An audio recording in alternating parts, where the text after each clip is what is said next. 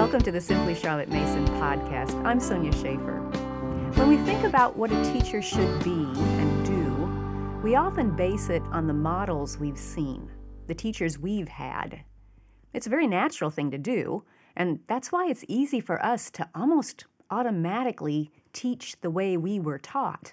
That's what we're familiar with. That's the way it's done, isn't it? And we don't think about questioning that model but Charlotte Mason would encourage us to take a step back and question that model. You see, whatever methods a teacher uses are based on principles. There are certain guidelines in that teacher's mind that are directing what you see happening in lesson times. We recently walked through a series on those principles in a Charlotte Mason approach. If you haven't listened to the Core Values of Charlotte Mason episodes yet, I encourage you to do so. The ideas I'm going to give you today are guided by those principles. Check the show notes for a link to that series. We often talk about what is not the teacher's role. The teacher is not the fountainhead of all knowledge. It is not the teacher's responsibility to make her students pay attention or to entertain them. So today, let's talk about what the teacher's role is. I want to give you four key words that summarize your role as the teacher. Are you ready? Here they are indicate, stimulate, direct, constrain. Let's unpack each one. First, indicate. Indicating is all about presenting good ideas. You indicate where living ideas can be found, whether that's a book to be read, or a map to be studied, a picture to be looked at, or a nature friend to be observed, or a musical piece to listen to, or any of the other wonderful resources that are included in this generous curriculum that Charlotte Mason laid out. In all of those lessons, you are indicating where the students can go to glean worthy ideas. They shouldn't be confined to just the ideas that are in your mind. Instead, you present many sources for great ideas. Charlotte put it this way Treat children in this reasonable way, mind to mind. Not so much the mind of the teacher to that of the child. That would be to exercise undue influence, but the minds of a score of thinkers who meet the child mind to mind in their several books. The teacher performing the graceful office of presenting the one enthusiastic mind to the other. A Philosophy of Education, page 261. Now, you know as well as I do that not all books and art and music contain worthy ideas. It requires careful consideration to find really good resources. That's not a task that your student can do for himself. That's your responsibility as the teacher to do the research, find the best resources, present them to your child, and then get out of the way and let the child deal directly with the ideas in that resource. We don't just tell them about the book and maybe offer a snippet or two. No, we present the really good book and then step back and guide the student as he connects with the author. Now, that guiding would include making decisions about how much to read in one lesson and how long to linger with one idea before moving on. It would also involve reading the books aloud to students in grades 1 through 3, since they can comprehend at a higher level than they can read for themselves in those lower grades. But even as you guide, you do not step between the student and the author or artist or composer. You simply indicate here is a source of worthy ideas and let the student get at it for himself. Charlotte said, let them learn from first hand sources of information, really good books, the best going on the subject they are engaged upon. Let them get at the books themselves, and do not let them be flooded with a warm diluent at the lips of their teacher. The teacher's business is to indicate, stimulate, direct, and constrained to the acquirement of knowledge, but by no means to be the fountainhead and source of all knowledge in his or her own person. School Education, page 162. And now you understand where I got those four key words we are discussing today indicate, stimulate, direct, and constrain. We've talked about indicate. Let's look at the next one stimulate. If indicate is about presenting worthy ideas, stimulate is about encouraging the student to assimilate those ideas. Now, we need to be careful of this word stimulate because it's especially easy for those models of our own school teachers to influence our thinking in this area. On the one hand, you might get a mental image of a smiling adult standing at the front of the classroom, exuding over the top energy and enthusiasm, using lots of colorful pictures and games, and putting an emphasis on fun. Learning is fun. On the other hand, you might get a mental image of a teacher who uses competition or grades as the driving force. Who can get the best score? Do that work to get an A in this class. But neither of those scenarios is what Charlotte meant by stimulating the student. In both of those scenarios, it was the teacher who was putting forth the effort and carrying the responsibility to make her students learn. But that's not the Charlotte Mason way. In a Charlotte Mason approach, the children, not the teachers, are the responsible persons. They do the work by self effort. The teachers give sympathy and occasionally elucidate, sum up, or enlarge but the actual work is done by the scholars. A Philosophy of Education, page 6.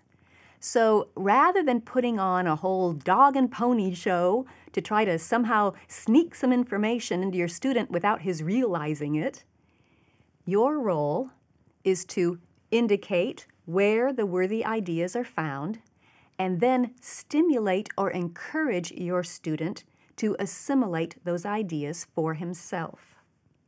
How? Well, you can stimulate in several ways.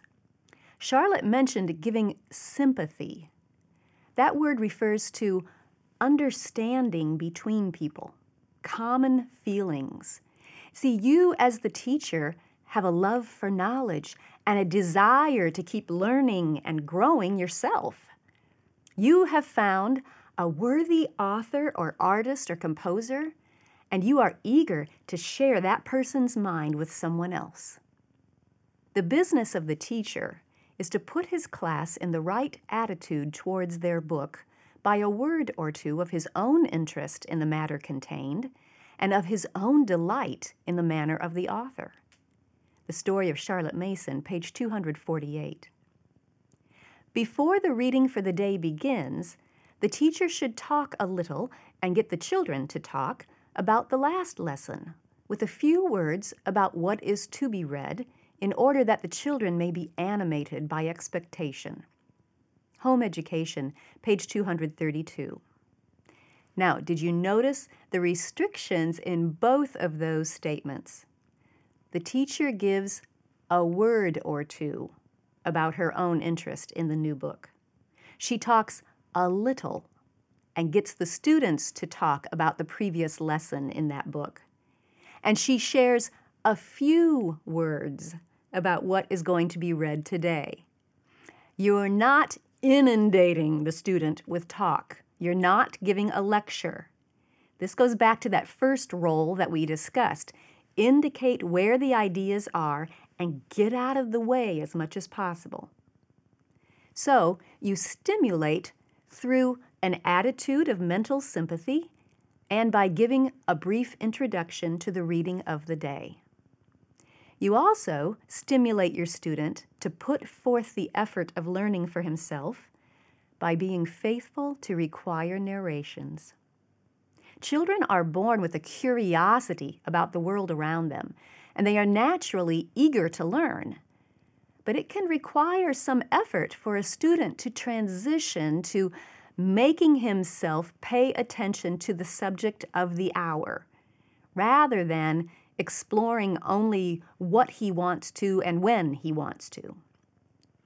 So you can stimulate him to learn by making it a certainty that he will be required to narrate every time. The natural provision for the appropriation and assimilation of knowledge is adequate, and no stimulus is required. But some moral control is necessary to secure the act of attention. A child receives this in the certainty that he will be required to recount what he has read. Philosophy of Education, pages 18 and 19. So rather than the dog and pony show, you stimulate through mental sympathy, brief introductions, and requiring narrations. Now, let's take a minute to briefly address that other scenario that came to mind when we first started discussing this idea of stimulating the student. Remember that teacher who made grades and competition the main stimulation, the driving force behind learning? In a Charlotte Mason approach, that's not how we stimulate. Rather, we are careful to keep the main thing the main thing love of knowledge for its own sake. Why? Because when competition and grades are the main reason for learning, it is those prizes that are held up as the most important thing. The learning is devalued.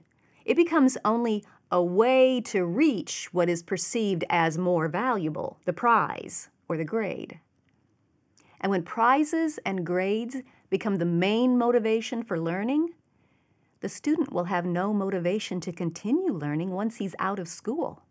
His mind will stagnate. Charlotte summed it up like this The teacher who proposes marks, or grades, and places, as in first place or second place, as worthy aims, will get work, certainly, but he will get no healthy love of knowledge for its own sake and no provision against the ennui of later days. A Philosophy of Education, page 91. Ennui means a feeling of listlessness and dissatisfaction arising from lack of occupation. So the teacher sets the student up for success in future life by stimulating not with grades and prizes, but with a shared eagerness to learn and the certainty of required narrations. Okay, so you indicate where to find good ideas, and you stimulate or encourage your student to assimilate those ideas, to make them his own. Your third responsibility as a teacher is to direct. Directing is about shining the spotlight it is directing your student's attention toward a particular idea or habit. Now, you're not saying this is the only idea or habit you should focus on. You're simply shining the spotlight on one and saying, ah, be sure to notice this one, along with the others that you're forming a relation with. So, rather than your students wandering around in the midst of a sea of great ideas, you are acting as a guide and pointing out some specific worthy ideas and habits that it would be good to give attention to. What does that pointing out look like? Well, it means that you will occasionally explain something, or enlarge on an idea, or sum up and help your student to organize all that he has learned during a lesson or a series of lessons. Now, let me direct you to something. The key is in that word occasionally. Charlotte Mason style lessons are not a talk fest by the teacher. You want your student to do as much of the mental work as possible for himself. but you can, occasionally, direct his attention to a specific idea. You can also direct his attention to a specific habit. Now, this doesn't mean that you will lecture him on that habit. Rather, directing towards a good habit means that you will require and reinforce the discipline of good habits during those school lessons, as well as in home life. Charlotte explained what he wants of his teacher is moral and mental discipline, sympathy, and direction. School Education, page 170. The habits of mental activity and of application are trained by the very means employed to cultivate that of attention. The child may plod diligently through his work, who might be trained to rapid mental effort. The teacher herself must be alert, must expect instant answers, quick thought, rapid work. The tortoise will lag behind the hare, but the tortoise must be trained to move every day a trifle quicker. Aim steadily at securing quickness of apprehension and execution, and that goes far towards getting it. Home Education, page 149. So, those practices and that expectation of steady, if slow, growth are how you direct your student toward good habits. But along with that, you also need to help your student avoid bad habits. For example, in reading lessons, the child who has been taught to read with care and deliberation until he has mastered the words of a limited vocabulary usually does the rest for himself. The attention of his teachers should be fixed on two points that he acquires the habit of reading and that he does not fall into slipshod habits of reading. Home Education, page 226. And that brings us to the fourth responsibility of a teacher to constrain. The whole goal of constraining is to maintain an atmosphere that's conducive to learning. In order to do that, you constrain your student as needed to prevent bad habits of thinking and behaving. That might mean, as previously mentioned, keeping watch to make sure your student is not developing slipshod habits of reading. It could also mean making sure that narrations and discussions don't get off track and end up clear over on some random topic that has nothing to do with the reading. Evidently, that was a challenge in Charlotte's day, too. She wrote, As for understanding what they read, the children will be full of bright, intelligent remarks and questions, and will take this part of the lesson into their own hands. Indeed, the teacher will have to be on her guard not to let them carry her away from the subject. Home Education, page 206. Constraining might involve helping your child to grow in the habit of prompt obedience. That can play a big role in the atmosphere of your lesson times. Charlotte explained No doubt it is pleasing that children should behave naturally, should get up and wander about, should sit still or frolic as they have a mind to. But they too must learn obedience. And it is no small element in their happiness and ours that obedience is both delightful and reposeful. It is the part of the teacher to secure willing obedience, not so much to himself as to the laws of the school and the claims of the matter in hand. If a boy have a passage to read, he obeys the call of that immediate duty, reads the passage with attention, and is happy in doing so. A Philosophy of Education, page 70. I'm sure you will find many other opportunities to constrain your student so he doesn't set up bad habits that can disrupt lesson times and hinder his opportunities to learn. But keep the previous key word in mind too direct. Even as you constrain your student, from heading down the wrong path, you direct him toward the good path. So it might be helpful to think of your responsibility as a teacher in two sets of words indicate and stimulate, and direct and constrain. You indicate and stimulate. You present the sources of great ideas and encourage your student to learn for himself. And you direct and constrain. You spotlight the good habits and ideas for him to pursue while keeping watch to constrain him from bad ones. Habits and ideas. Ideas and habits. Charlotte is so consistent. Those are the two responsibilities you have as a parent. We know that to form in his child right habits of thinking and behaving is a parent's chief duty. To nourish a child daily with loving, right, and noble ideas, we believe to be the parent's next duty. Parents and Children, page 228. And those are the same responsibilities you have as a teacher indicate and stimulate toward good ideas, and direct and constrain toward good habits. Next time, we'll discuss how to prepare for lessons so you'll be able to indicate, stimulate, direct, and constrain with freedom. I'll see you then. If you enjoyed this podcast, subscribe through iTunes, Google Play, or your favorite podcast app so you don't miss an episode.